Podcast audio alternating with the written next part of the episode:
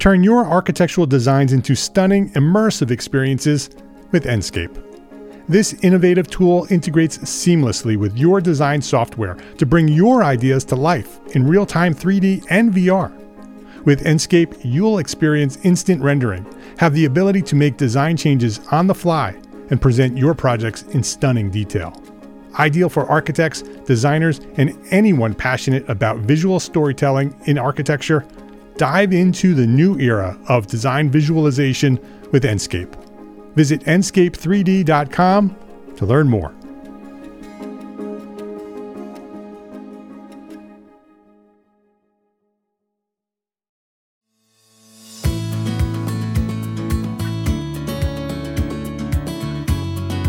My name is Mark R. LePage, and you are listening to Entre Architect Podcast, where each week I speak with inspiring, passionate people who share their knowledge and expertise, all to help you build a better business as a small firm entrepreneur architect.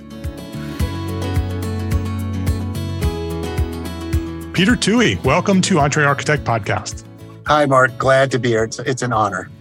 So you have actually accompanied me. I exercise almost every day on this. It's the NCR trail. So it's this flat trail from my house all the way to Pennsylvania. So for hours, I'm out there and you're with me for a lot of those hours. So thank oh, you. Oh, that's awesome. I'm glad to uh, accompany you. I don't feel as exercised as you, but uh, let me introduce you to anyone who may not know who you are. Peter Twohy is an accomplished residential architect with a passion for creating exceptional custom homes in the Mid Atlantic region. His firm, 2E Architects, was recognized by Baltimore Magazine as Baltimore's best architect in the August 2022 issue and Reader's Choice Best Home in April 2023. Congratulations, Peter. Thank you. Thank you. That highlights Peter's commitment to delivering the best possible outcome for his clients. And as a pioneer in the use of VR, virtual reality, Peter has successfully created immersive experiences for his clients. And this approach allows clients to fully engage in their home's design, resulting in a superior end product and greater customer satisfaction. And that's what I want to focus on today is your use of virtual reality. Peter, you sent me one of your intro emails that you send to your clients when they first hire you. And I was so sucked in and engrossed with the format of the email, but it also has links to some of the videos that you've created with your use of VR. And it immediately explains what you do, how you do it, what they're expecting. I can imagine that your clients are very well prepared and excited to get started working with you simply from those videos. So I'm really excited to talk about VR and your use of VR and all of that with 2E Architects. But before that, I want to learn more about you. I want you to go back as far as you want to go back and share your origin story. What or who inspired you to get started and when did you discover your passion for architecture? Okay, so I'm going to tell you two stories. And the second one starts the way I think every great story starts with a hernia operation. That's how 2E Architects got started, the, the actual company. But before that, when I was in high school, I was like, you know, floundering freshman in high school and decided because my brother was in all the plays that I would help build the sets because I didn't want to be on stage. I was, you know, not, I was too stage fright to even think about being on stage. The stage crew. Yeah, exactly. Well, I Me designed, too. Yeah, designed and built. So yeah. I would read whatever, you know, we did Our Town, we did, I can't remember all of them. And so my Miss Carol was her name. And she said, you know, don't look at any images from any of the, what anyone else has ever done. I want you to design it. And then as yeah. soon as you come up with a design, that very second, then I want you to look, see what everyone else has done, which I still do to this day. Like clients come into my office and they say, "Oh, you know, I've designed this house. Here are the plans I did, or whatever." Yep. It's like, yeah, yeah, I want to see those. I want to see them after I look, you know, and I do my own thinking, and then we can take all the ideas from both, which is what I did in high school. And then by the time I was a senior, Miss Carol said, "You know, you could probably do this for a living." And you know, we've done this for many years, and none of them have ever been better than these. And so then fast forward to that hernia operation. So I got this letter from the guy's name is Bruce Finkelstein. And he said, you know, hey, are you itching to open up your own office? You can open your office in my office. And so we set up this deal and he had an assistant. Her name was Kitty Daly, like one of the most wonderful people on the planet. And they nursed my firm up. So we kept this relationship for about seven years. And so how did he find you? How did he know to email you? That's a really good question. You should probably ask Bruce. But I think he sent this email out to, or letter. I got it was a letter. And he sent it to, I think maybe 100 architects, and he interviewed maybe 10. And then he selected, you know, again, for better or for worse, me, but for better for me, for sure. But the funny part was, is I threw the letter away. You know, I wasn't feeling well. You know, I was convalescing a little bit. And my wife literally dragged it out of the garbage because she'd seen it. And she was like, why are you not responding to this? You could do this. This could be you. And of course, I never feared, because I was roughly 40 at that moment in my life, I never feared that I couldn't do the architecture. Yeah. Like I could do that. But I wondered if I would go out of business because I just simply wasn't a good business person. And the answer to that was yes, Peter, you probably would have. And again, not because of the architecture, because I wouldn't have chased down the bills, the invoices, whatever. I would have done something wrong, but they wouldn't let me. And so I paid a certain percentage, I think it was 30% of whatever I earned not whatever I billed, but whatever I earned. So, you know, if I earned a thousand dollars, they would get 300. And then, you know, next month, let's hope I would earn more than that. So I couldn't ever lose money. That was not a possibility, which to me was great. So I got a bookkeeper, somebody who would answer the phones. Kitty did way more than just that.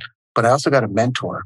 And Bruce, you know, I would talk to them like, oh, I don't want to know if I want to put all, you know, there were, we have rooftop decks in Baltimore city and I just didn't want to put a hole in the roof and what am I going to do? And, you know, like that.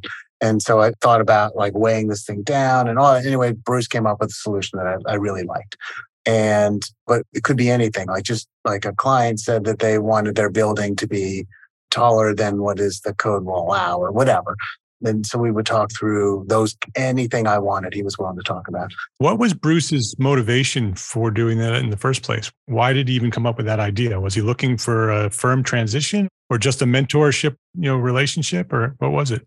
So I think it's a combination of a lot of things. One, he's just an interesting thinker, way more interesting than most people, right? So two is he had space for someone to work, but he didn't want to grow his firm. So he was closer to the end of his career. He's now retired than the beginning. And he had this space and he had Kitty, who was working full time, but had time in her schedule, or at least that's what he thought. And she would probably argue, and then I, it worked. So he was probably right. Having said that, you know, she was always busy. Kitty was always busy. And again, she was perfect. You need a, a great kitty to make this whole model work. Yes. But the reason I think this is such a great origin story, not because it has me in it, but because I think it's so repeatable. You know, so I think there are people who are young architects who were like I was however many years ago, know they can do the architecture, but not really sure about the business.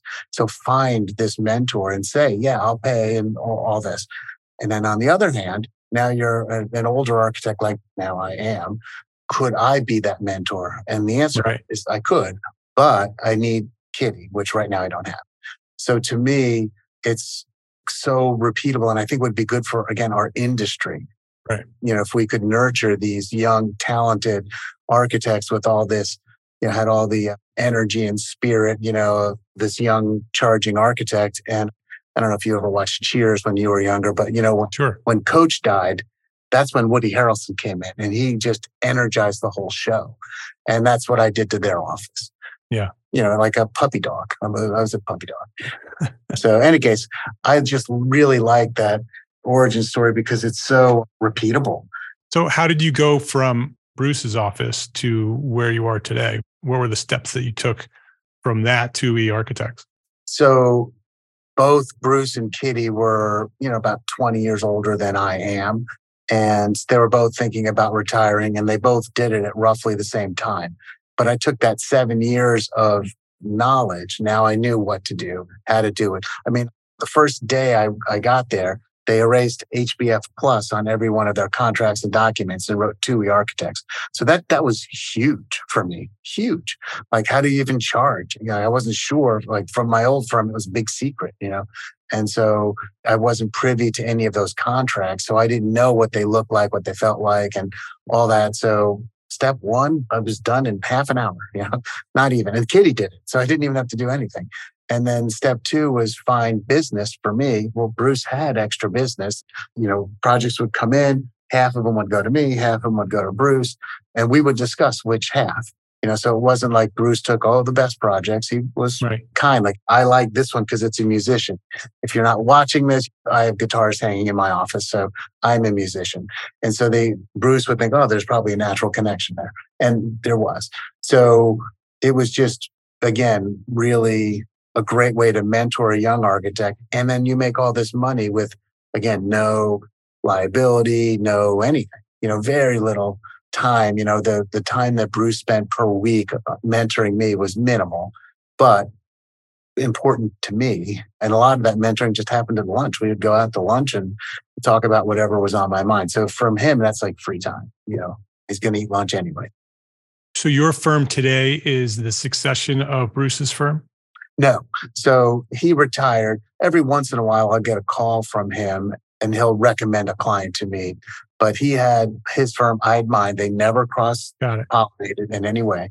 So when I won the best architect award, he called me and congratulated me. And then a couple months later, best house, and he was like, "Hey, you're on a roll." You know, so he keeps in touch, which is great.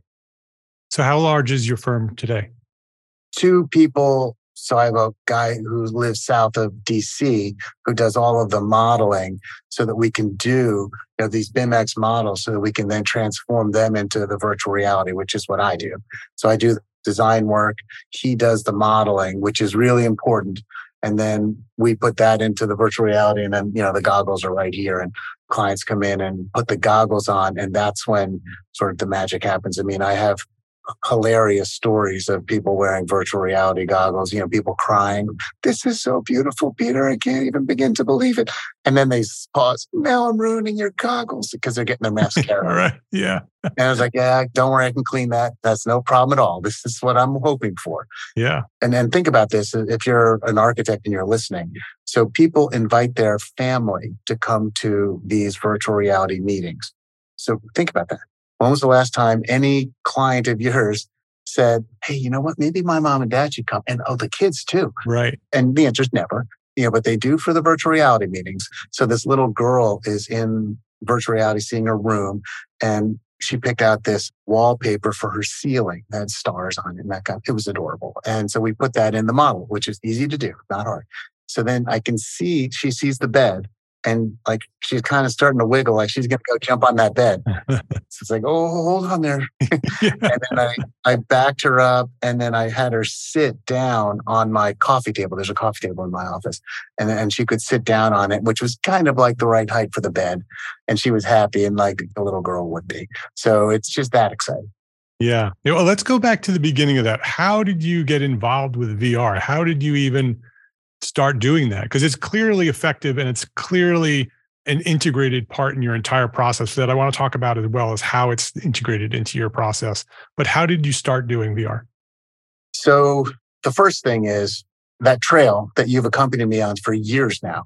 I started jogging it, you know, back issues. So now I'm, cycling it. But I thought of this idea while I was jogging probably 15 years ago that we as architects should offer unlimited three dimensional drawings to our clients inside out.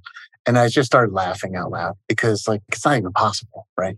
But then less than a year later, I figured out a way to do it. You know, again, it was with the BIMX model. So I would do views of that BIMX model and we started just getting really good at modeling the homes and being very, very, very meticulous about that model. Mm-hmm. And I happened to listen to Chris Clark's interview literally today. So that was today's bike ride. Yeah. And he's a BIMX guy and he's helped my firm, me. And then a couple of like, it had to be January, Jared Banks. Yes. He's awesome. So like if readers, if you forgot about Jared or Chris, go back, listen to those two again. Forget this one. Go to those two. We'll put links in the show notes for both of those episodes. Actually, Jared's also coming back for another episode soon, so Yeah. uh, he'll he'll be on again soon. and they're not good. They're great. And to me, I always find it amazing how much people spend on their degree in architecture or college, and then how little they're willing to spend for training for the single most important tool in the toolbox, their computer program. The difference is like, well, it's minuscule.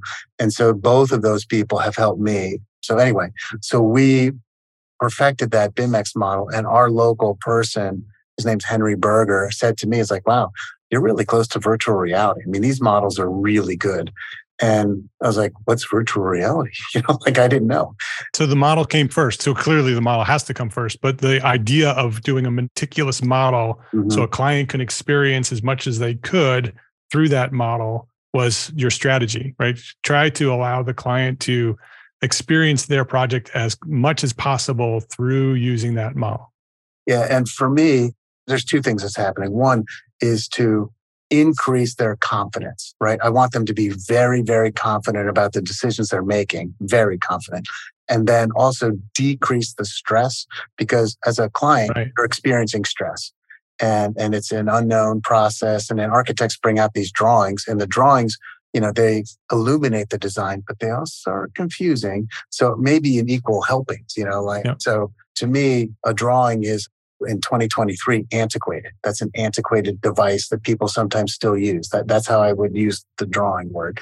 And I tell my clients that we you will 100%, 100% understand the drawings because we're not going to spend a lot of time looking at them. You know, we're going to be in virtual reality. They're going to put the goggles on and they're going to, you know, say if the ceiling is too high or too low or the room is whatever. And whenever they specifically ceiling heights before virtual reality, I never knew if they understood the drawings or not. And they were just nervous, which all right. clients have some level of nervousness. And so they have to change something. I'm nervous, so I have to change something. And so sometimes maybe the change would be for the better, even though it wasn't what they thought it was. Yeah. But sometimes the change was for the worse. Yeah, that's interesting. They'll make a change because they feel like they have to. And it sort of covers up that they don't really understand what they're looking at. So I can say, well, you know, I don't really like that. It's like, well, you don't really understand it. Right. And the worst part for me now is the opposite. Like now I know they understand it, but like, oh, dang it, I really liked whatever it is that they're now changing. Right. Yep. But it's easy for me to then say, well, Peter, are you going to live in this house? No. Yeah. We're yeah. going to change it, right? I guess so. You know, like that. So let's talk about how you use what's the process of when a client comes. Let's go right to the beginning. Client discovers 2E architects. Yep. Right. What's the process from that point to the point where they're living and, and loving their home? What's the process and where does VR fit into that process? Okay. So the first things first is they normally don't know anything about virtual reality. So I have set up an introduction email, which I sent to you. Yeah. And that email has six videos, which you can go to the website 2e-architects.com and you know take ideas from the website you know i want architecture to be raised right so make your website better it doesn't mean my website's the best website it's got some good ideas though and one of yep. the good ideas is that it has video content and so i use the fact that, you know, humans will watch videos for a way longer than they'll read anything. And so I'll give them video. So the six videos go over process, the importance of virtual reality. And then the last three are how we've now used virtual reality in concept design. So the good news for me and the bad news for other architects is that if they're interviewing multiple architects, which I insist that they do, like this is not something I hope that they do. I insist on You cannot only interview me. But Peter, we really like you. I know. That's great. you need to interview. It's way too important a thing to have only one interview. The other thing about that is that when you're good, you want to be compared.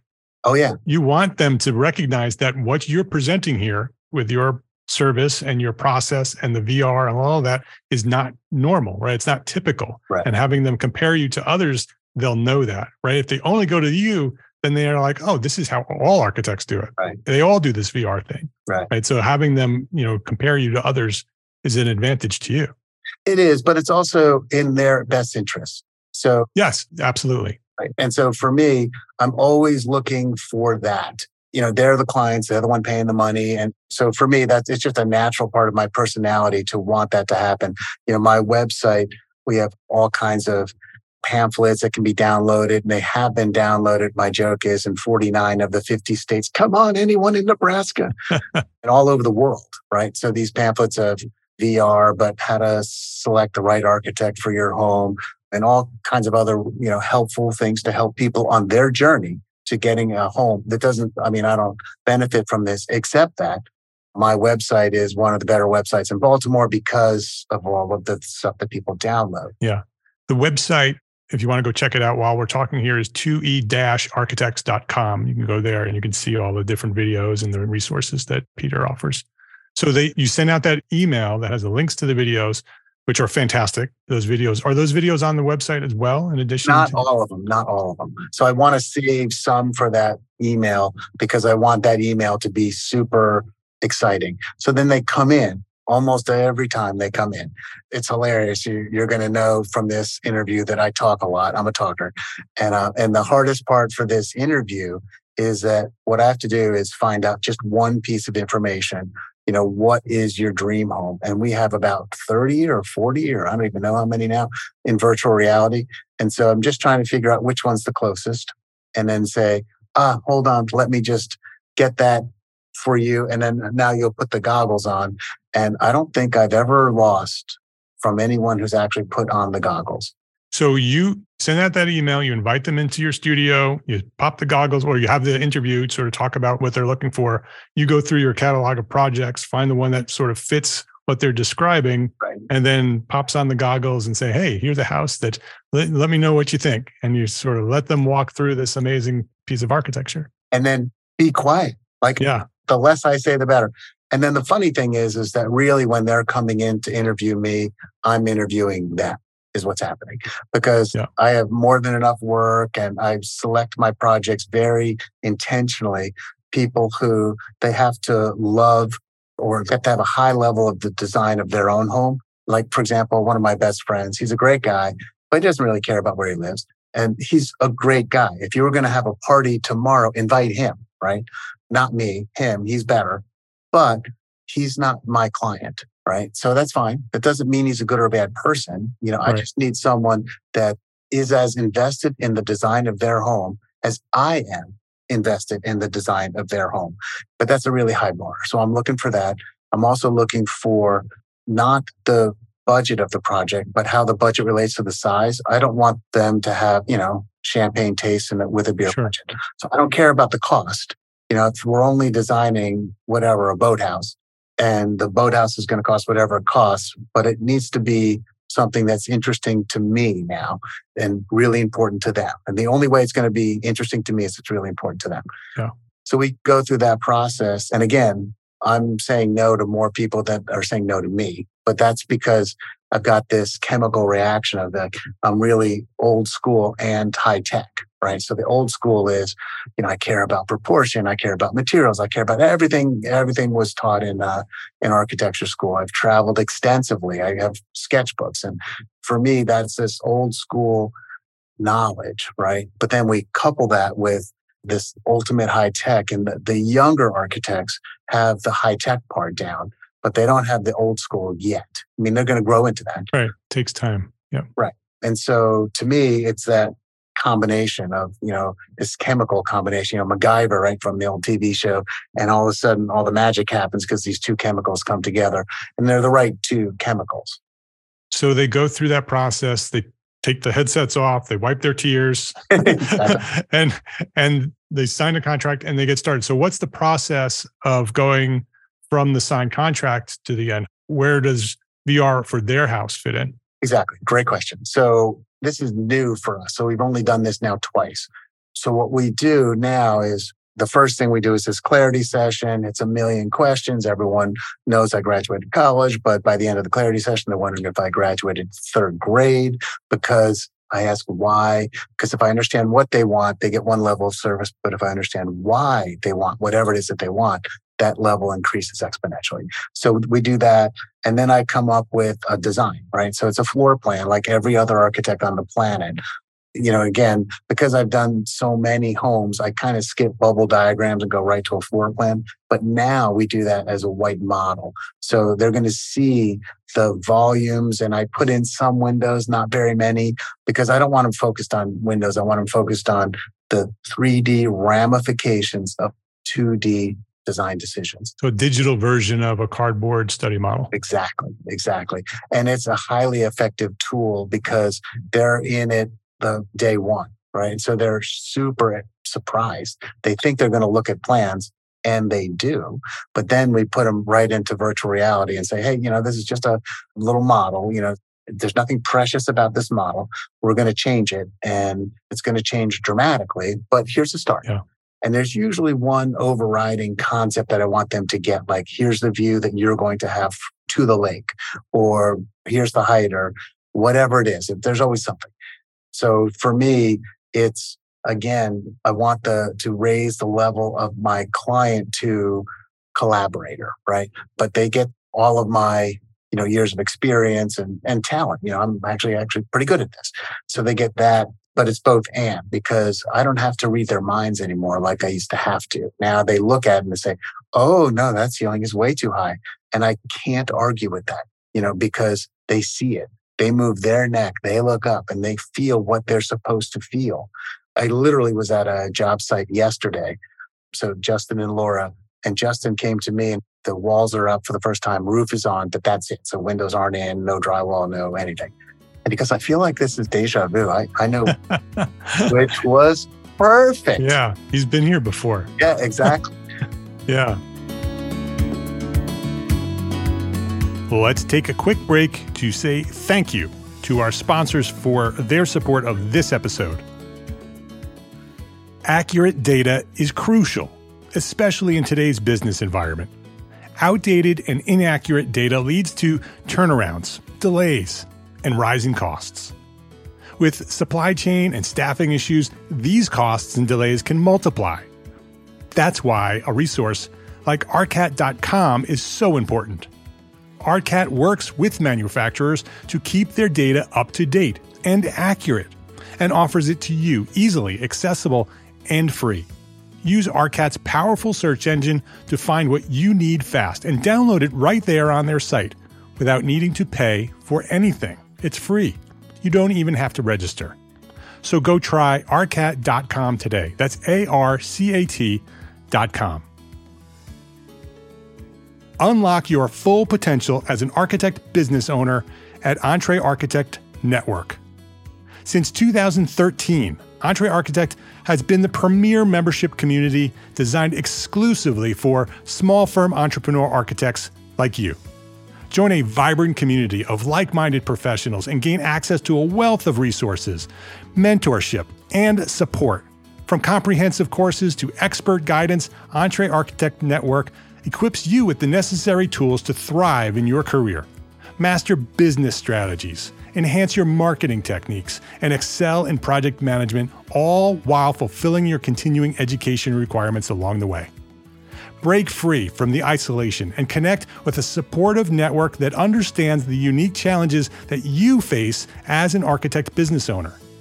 Whether you're a startup architect or a seasoned professional looking to make a difference, join us, and we will help you elevate your career, boost your confidence, and unlock opportunities for your architecture firm. When our community of entrepreneur architects is linked and leveraged as one, there's no limit to the impact that we can have on the world. Visit entrearchitect.com today and become part of our thriving network. Unleash the full potential of your architecture business. Join Entre Architect Network today, the premier global business organization for small firm architects. Learn more at entrearchitect.com.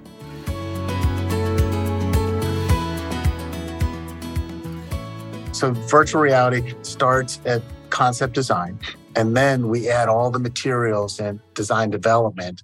And then I use this also for the contractors so they can get better and better and better price models. So again, the BIMX, I mean, again, Jared and Chris, go back. Like we give them the exact square footage of the roof, the exact square footage of the siding, the exact square footage of everything. We give them early in the process the entire window schedule, door schedules. They get that very early. Our drawings are half done before we even start because we have what both Chris and Jared sell, and it's the models for the computer program. So our drawings are already labeled, sections, elevations, plans. The template the template. So our templates are very robust now. Yeah, Chris and Jared both talked about that as one of the top priorities when learning BIM. Exactly. Is to make sure you have a good template. And then that's the temp that's the thing that you use as you develop your firm and you develop your your process is all about templates. Exactly. 100%. And we have a very good template now. And both Chris, the person who works with me, and I are very particular about what the drawings look like, how they feel, all that stuff. And we want to keep pushing the envelope. That's why we got to virtual realities. We just kept pushing and found that we could do it. And then was like, oh, let's go further. And so now can we get virtual reality into concept design, that first meeting? And, you know, again, the clients were just like, I can't tell you how excited they were. Like, well, we're getting virtual reality already. Yeah. And they understand the ramifications of the decisions that they're making. It's, it's, perfect. It's absolutely perfect. Now you have to be able to build these quickly, the models, put in a little roof and all this. These are not, you know, building, you know, permit drawing models. These are just to get an idea. And then we go from there. So we do that. The contractors get them. We get great cost estimates because there's a lot of hard numbers in our cost estimates. You know, the exact cost of the roof, the exact cost of the windows. And then that cost will change because we're only really developing half the house, you know, the front or the back. And then we'll develop the other half whenever you know, when they say yes to the concept design, then we keep going. But my point is that it's a really good way to get, you know, people very, very firmly in their minds what the money is. That's half the battle. Where's the money? And then what the aesthetics are. And it, they're not guessing about either one. And that's the secret right there. Yeah. So you're referencing BIMX, you referenced Chris and Jared. So you're using ArchiCAD. Yeah. Are there any other tools that you're using to develop your models? Yeah. So we then bring the ArchiCAD model into Twinmotion. And, you know, again, I've taught courses on Twinmotion. Right now, there's a website called VR for Architects. And I haven't been on that website because I've just been too busy, frankly. You know, but I'm thinking about going back to it. So here's the way I think it is. So what was that movie, Seabiscuit, where two horses are racing and the one jockey's all he, he knows all he has to do is get the, his horse next to the horse that is the front runner and then that horse just will not let the other horse win so seabiscuit was that And i was like oh i see that horse i'm not going to let that horse win so I, I guess it'll be me and when you get a whole bunch of people doing virtual reality together, you say, "Oh, well, Joe just did this. I have to be better than Joe." And look what Cindy did. Oh so my! You God. found a community. Exactly, a little, a little, not like yours. So, yeah, but the power of the community is real. Exactly. And it's fun, right? Because we also want Joe to super succeed. We're not hoping for anything other than the best for Joe right. and Cindy, but I still want to get better, right? Yeah. Yeah. And you see that, and it's exactly perfect. So, the end of the question, way back when, is we keep modifying the model until the clients have the first model they see, it's like, well, you know, this is too wide or whatever it is. And then there's less of those objections and more, oh, this is perfect. Oh, this is perfect. And then eventually there are no objections and everything is perfect. And then that's when we start building. And it's a really great process for both them and for me. You know, so you go onto Houzz and there are a lot of recommendations for 2E architects. And, you know, again, yes, I'm good at this, but I also have no risk because I can't lose we hit the budget. We also hit the design, and people are super excited about the process. And they invite their kids and their parents and whoever else. And so it's just different, you know. And this is not like this is repeatable. What's your word? Do you have a word that, that they're not competitors? They're what are they? Collaborators. Yeah, but they're you like allies. Allies. Yeah, but I thought you were interviewed with Mark Zweig. Is that his name? Zweig, yeah. Yeah, Zweig. And you used a, a word that collaborators and competitors and together like frenemies, but it wasn't frenemies. And for me, this is that, you know, you're trying to get everyone moving up. Like I want the entire architecture community, really just like you do, to elevate itself. And yeah. one way to do it is virtual reality. For sure, virtual reality is one way to do it because it is, you know, we talked about one reason to go to virtual reality is you know, again, I attract clients who are passionate about design. They're passionate about it. And they see this and and that intro email shows the how passionate I am, but it also repels clients that are less passionate. They're like, oh, wait a minute. I get it. He's not for me, which is great. I don't want to waste their time. And I certainly don't want them to waste my time. And the second reason is that it's this competitive advantage I have over other architects. As soon as they see, you know, potential yeah. see what I do, it's different, it's better. And it's, you know, my whiz bang presentation is better than most other architects' whiz bang presentations, even if they're better architects. right? If they're more talented, I can still win because of the presentation. But the reverse is true now. So there's a young architect, that your architect is 28 years old. He or she is really good at virtual reality. Not a great architect yet, but good. And now there's a uh, lovely clients are, are going into you know, let's say you are a 50 year old architect and you use computer a little bit, but not a lot of it. You certainly don't have a BIMX model. Virtual reality isn't even a thought, but you're very talented. You are at the height of your profession, your talents. You are the right architect for this client. And then you show them all the drawings and everything, and even have a couple of perspectives because you're that guy, you know, whatever. And you go home thinking that these clients are going to sign up for sure. They're the perfect client and you're the perfect architect. Then they go down the road, this 28 year old whippersnapper who's barely even licensed. And then they show some virtual reality. And, the, and that's, we'll call her Cindy. Cindy just drew three houses. She doesn't even have a client yet, but she drew three houses, put them in virtual reality, and she wins the project. You know, so part of virtual reality is to avoid that story because it's a bad story even for architecture, right? So I want that lovely client to have the best experience possible. And that means they have to go with a, an architect that really knows what they're doing. But now that architect has to up their game. That's what it comes yeah. out. Yeah, very inspiring. It's inspiring to hear your process that VR is just not one, you know, presentation tool, that it's literally integrated into the entire process of creating architecture for you with your clients all the way to the end, right? Because I I saw in the videos that even at the end, post construction, you're using VR to share sort of a gift or a final presentation for your clients. Yeah, so we do two things. At, at the end, we give everyone a book. So so the book documents a hardcover book. You know, it used to be from Apple. They don't do it anymore. So now I use Shutterfly, yep. and we have the plans and photos and you know, them on site and the renderings, and then right next to a rendering will be the photo when it's done. And then we make sure that the VR experience, which, you know, like let's say they change the sconces. Yeah, okay, so now we change the sconce in our VR so that when we make a video that shows their house when it's done, it's perfect. Yeah. Like as one example, we did a the house that won best home. They selected a door that was, you know, made by an artist. So we got the drawings from the artist and we put it in our drawings. We knew they were going to do something like this. And so we just put their exact door in and it didn't affect the decision for this because they had already gone with the artist and the artist did his thing and it's beautiful. But when you look at our VR experience now, it's perfect because the door matches. Yeah. So it does all the way to the end. And it's, you know, again, it's a great, great tool. But I have a, we kind of buried the lead a little bit because one of the reasons to do virtual reality, and I didn't know this at the beginning, I charge higher fees. And so, like, what? Higher fees? Architects can do that? Yeah.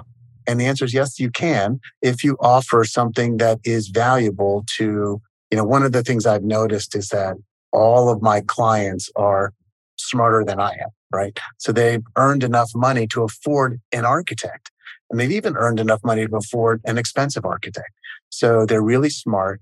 They don't like to feel not smart, which that's what drawings do, you know? Yes. I've seen that happen many, many times. Exactly. And so we take that all away and they see like the straight thing. So then they say, well, how much are you? I tell them and they say, okay. And we yeah. like the last time, well, actually it happened a couple of months ago where somebody argued with my fee and the answer is okay, no. Like I'm not going to argue about my fee.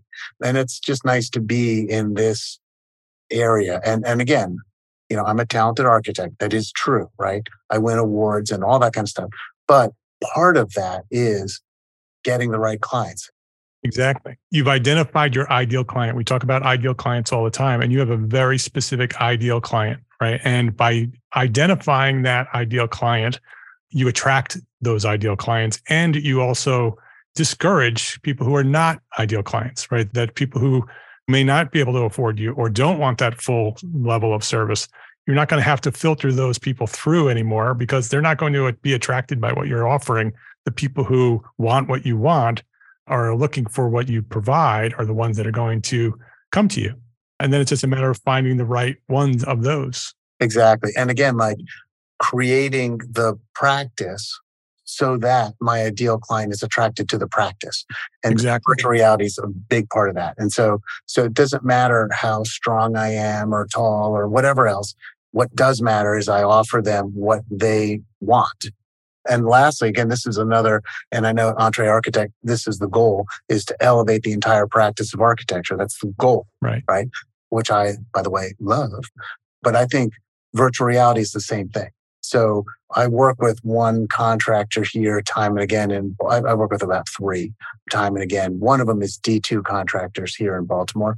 And we make these magnificent, you know, roadside signs. He pays for them. I do all the work and he pays for them and builds them, right? And we put both names, you know, D2 contractors, 2E architects on the sign. He's gotten, I don't know, hundreds of phone calls over the years. I've gotten zero, zero. They call the contractor. And the problem is, is that in our world today, specifically in America, because it's not true in Europe, the balance of contractor and architect is out of balance. If you want a custom home in America, the first thing you should do is interview, like, I don't know, three or four architects.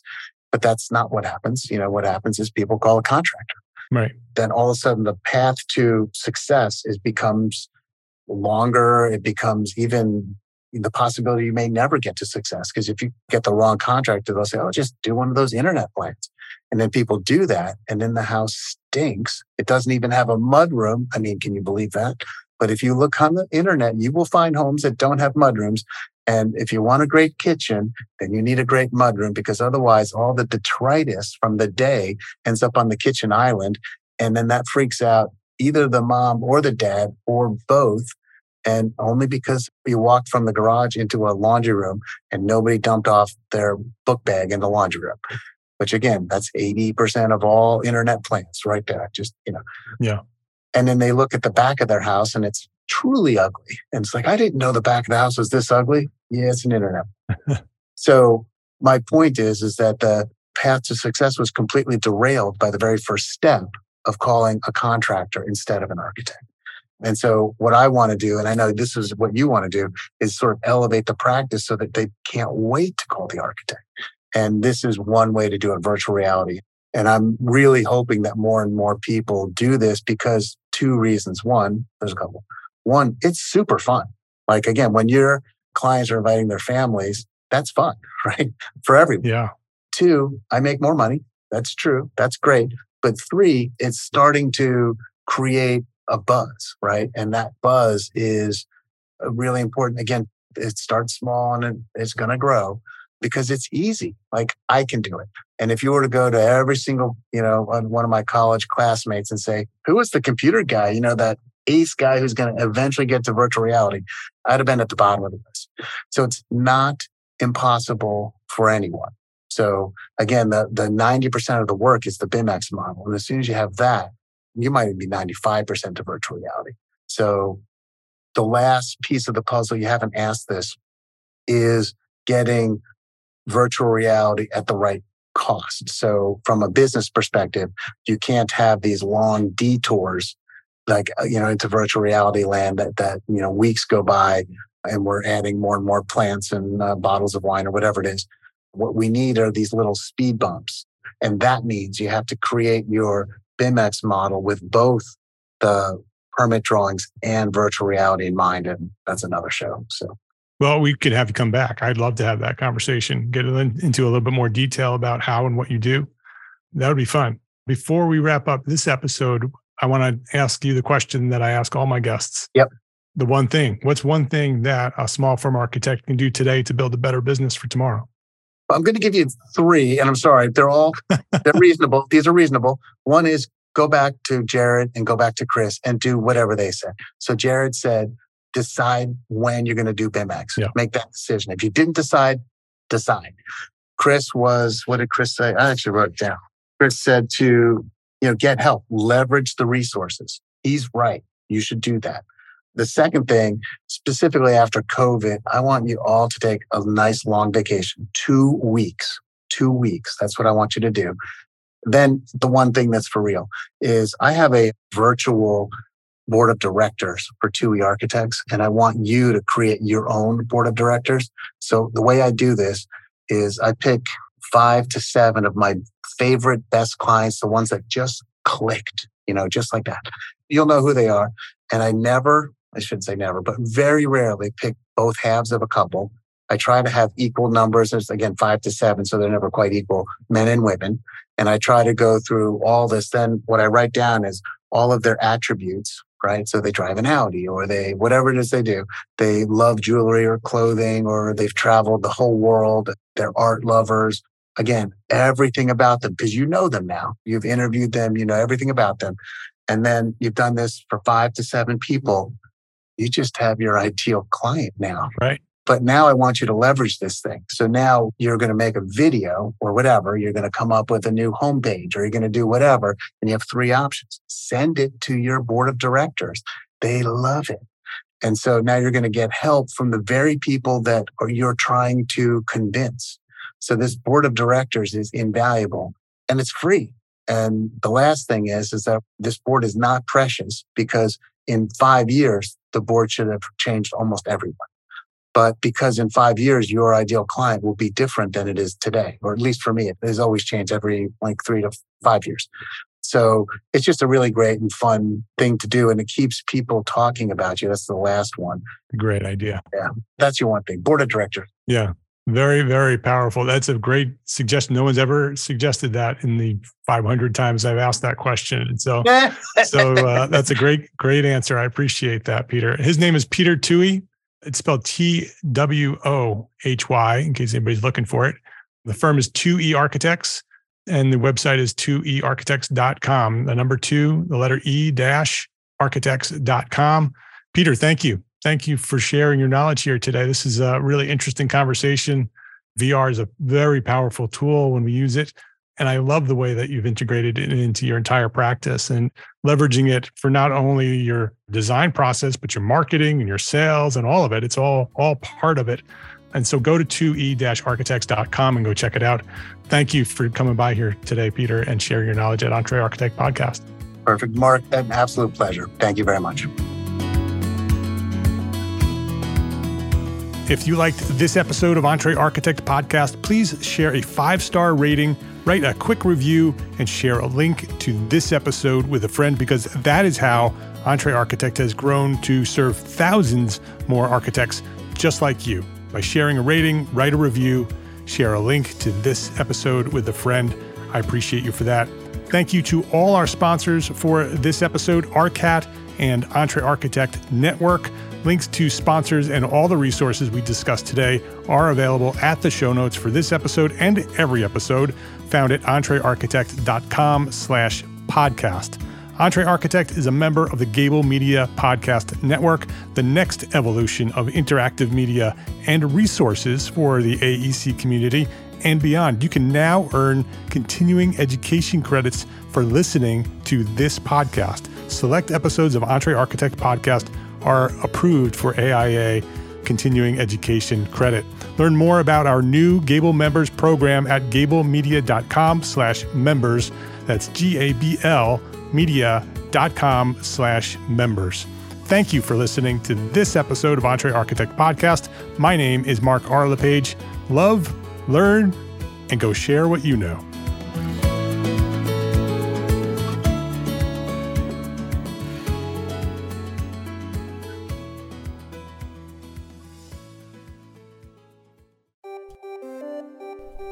Are you NCARB certified yet? Join the network of over 45,000 architects who have the NCARB certificate to expand your professional reach.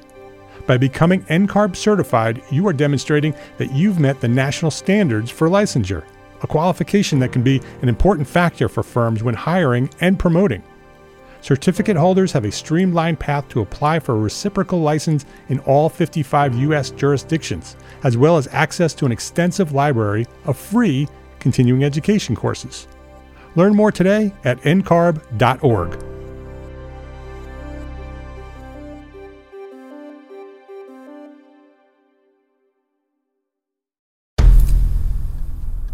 I've mentioned it to my family, but in terms of telling people like, oh yeah, we're doing this. I'm looking for projects. You got anything? Yeah. I'm, I'm not there yet because it scares the out of me. Dreaming of launching your own architecture firm? Well, buckle up for a wild ride with Emerging, the podcast that shares what it's really like to start an architecture firm. Where do we begin? We don't even know what type of business to formalize as. Is it an LLC? Is it an LLP? Like, how are taxes? I mean, the list is astronomical. Season 1 featured founders Jeffrey, Lexi, and Chris, owners of Level Studio Architecture, are your fearless guides on this unfiltered journey from napkin sketches to a thriving studio. One evening, stumbled into one last dive, we sat at the bar and pondered our postgraduate futures. Amidst the conversation, a napkin became the canvas for our aspirations, sketching plans and milestones, sealing our heartfelt commitment and shared dreams. In drawing down dreams on a napkin collectively, that then you know in your head you've rooted like oh i'm connected to these people like long term the process of starting an architecture practice brims with excitement and challenges, demanding meticulous planning, flawless execution, and unyielding resilience. I kind of hate the term because it's so overly used, but I think everybody knows imposter syndrome. And I think it's it's so real to this day. I, I I don't know if it's with everybody, but with me, I'm always questioning like us, can we do this? Are we ready to do this? Are we prepared? Can we do it? Did we just decide a name? we did it, guys. Oh the one that came out of nowhere. Woo! It came out of nowhere. I liked it. I saw it. Ready to turn your aspirations into reality? Follow the link in the show notes to subscribe to Emerging and chart your own path to architectural success.